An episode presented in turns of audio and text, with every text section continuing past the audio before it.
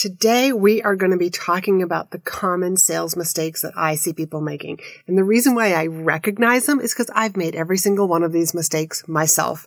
Yes, when I was beginning my entrepreneurial journey, when I started my healthcare consulting and even in my professional speaking and executive coaching business, I made these mistakes. And that's why I want to share them with you because I don't want you to make them either. You're listening to Be in Demand the podcast for honest advice, inspiring stories, and ideas for growing your business by leveraging the expert that you are. I'm your host, Loria Mirabito, business mentor, and I'm also a reformed painfully shy girl, red wine lover, and exercise enthusiast. Join me as I share how being positioned as the expert in your industry, even if it's a busy one, will help you stand out and be the one in demand to hire and work with. Hello. I hope you are having a great week and you're as excited about this particular topic as I am because I think learning sales skills is so essential. And if you don't like the word sales, take it out and use influence because that's what sales is. You are influencing somebody to see here's the solution. Here's how I can help you solve that problem. But the whole sales process, there's also something that comes before that call before even making the offer to the client, do you want to work with them? You know, I had somebody who was doing some work on my house and when he came by, you know, and he's looking at the job, he was sharing with me that having had 40 years of experience, he doesn't have to say yes all the time. He gets to pick and choose who he wants to work with. He gets to pick and choose the kind of jobs that he wants to do. And that is so true. And that is part of the sales process, you know, is to decide, do I want to work with this person? Because it is okay to say no. So today I want to share with you this month's winner of a free coaching call with me. It is one of my reviewers who left a five star review, Dana Rokowski. She says, This podcast just launched and I am already loving the content. I feel like we have similar backgrounds and definitely relate and connect with her. So Dana, please be sure to reach out to me via Instagram or if we are connected on Facebook, send me a DM and the link for my Instagram is actually in the show notes. So feel free to reach out to me and let me know and either myself or my team will get the link for you to book that call. So let's start talking about these sales mistakes. Number one, is not knowing who you can help, not being crystal clear on who your ideal client is. So here's a great example. And if you're a health coach, please don't be offended. But I use this example when I'm speaking live, virtually, speaking with clients, because we all know a health coach. We know, I don't know about you, but I know several health coaches. And granted, everybody in the world has health and you can actually help everybody in the world. You actually can't help everybody in the world, if that makes sense. So everybody's got health, but you get to decide. And that's what I encourage you to do is to get specific about who you help. So here's my example with the health coach. You could say like, I'm a health coach and I know lots of people who have health. Matter of fact, that's everybody but the more specific you get, I can actually picture a person when I'm in a conversation with somebody. If they say something that I make the connection that you would be the perfect person for them, I can then refer you. But that only comes by getting crystal clear on who you help. So, for example, if you're a health coach, you could say, I work with busy professionals either getting ready to get pregnant or who are currently pregnant with their first child. And then you would finish the sentence. That's very specific.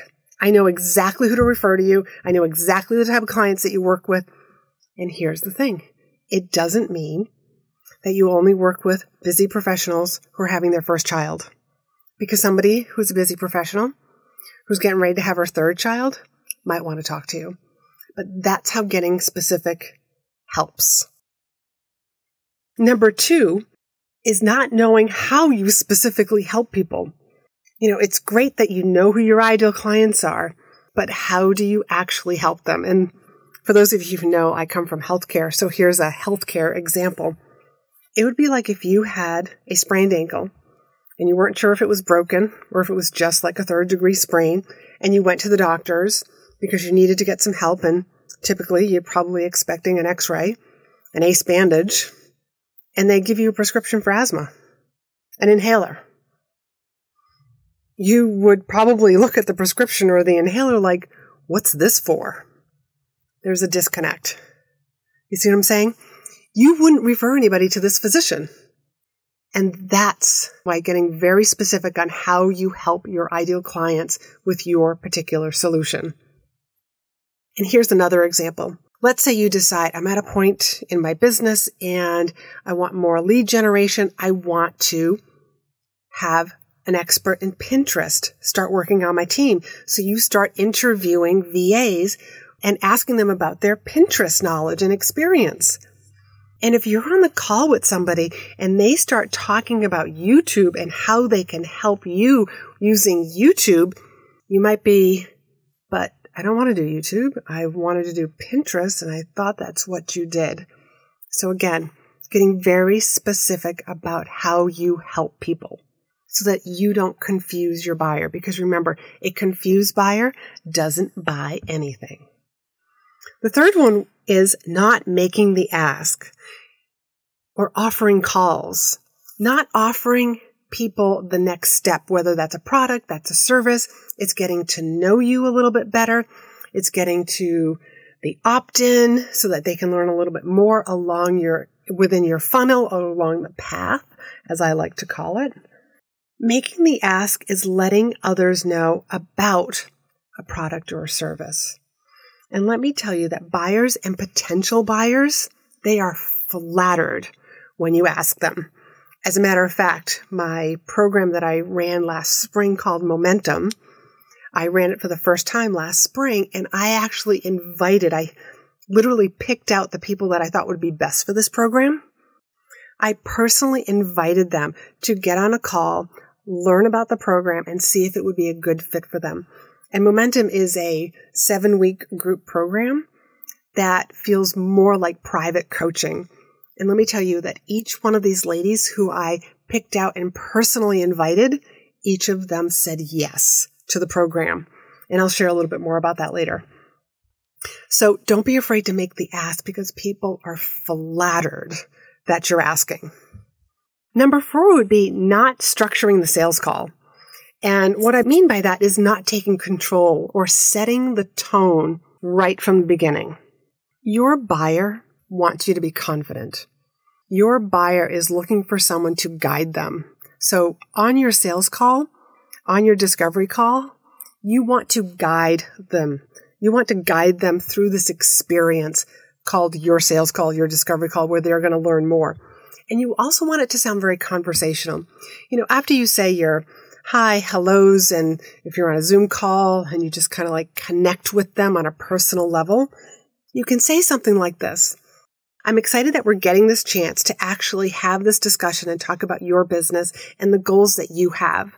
Let me share with you a little bit about what's going to happen over the next 20 to 30 minutes. I'm going to ask you some more questions, very similar questions that you answered in the questionnaire to book this call because I want you to dive a little deeper. I really like to hear how you answer these questions. And then I'll tell you a little bit about my programs if I feel that you're a good fit for one of them. And then I'll answer any questions that you have, either about my programs or my results or my past experience. Does that sound good? Getting them to say, yes, I like that. So now they're agreeing to the structure of the call. But clients want you to take them on this experience, and that call with you one on one really should be an experience. The fifth one is not handling objections, and you probably were expecting me to say this one also. You know, I don't have the money. I don't have the time. When I sign on a new client, when I sign on my first client, I can hire you. When I sell my used car, when I sell my older laptop, when I sell my house, when the kids go back to school. All of those are just objections. And your job as the coach or the service professional is to make sure that you handle those objections in a conversational way. A manner that doesn't sound like, well, really what you're saying here is you don't want your potential client to get defensive, but you do want to have the conversation. You know, is this just an objection because there's fear? Or is this an objection that's a real objection? And there are ways that you can actually tell the difference. And sometimes it really comes with experience. And again, like I made this mistake again and again where I just like, if someone said they didn't have the money, I was like, oh, okay. It's okay when you get your tax refund, we'll connect. and looking back on it, it's kind of funny. But now I've come up with very creative ways to actually coach them through the objection. Because remember, everybody's got a goal. And if you were listening on the previous episode, it's about connecting that line from their results to their investment so that they see, oh, by paying this, here's my investment in coaching, I'm going to get X, Y, and Z, making that crystal clear to your potential client. There are more mistakes that I actually see and I hear people making when it comes to sales. And this is just one of the things that I work with my private clients and one other thing that I want to share with you is practice. You may feel like I'm not a born salesperson. And that might be exactly why you're avoiding sales. But let me tell you, with the hundreds of clients that I have worked with in the years, there are very few people who are born salespeople. Most of them that are out there that you admire, they got really good at it. So sales is a skill. And it's a skill that you can learn and you can get really good at. But it doesn't come from reading a book. It comes from actually doing sales calls. It comes from inviting people onto calls. Heck, you can like invite a friend and just say, Hey, I want to get really good at sales calls. And maybe even your friend does as well. And you could just alternate taking the position of, you know, being in the different seats and get really good at sales calls, get really good at at handling and taking control of the sales call and getting really good at objections because objections do take time.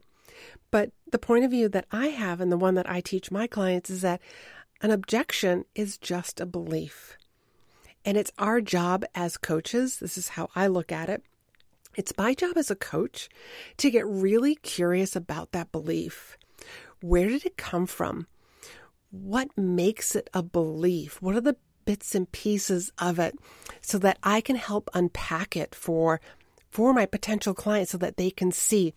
If anything, it's actually me doing really good coaching right then and there. And that's what I teach my clients.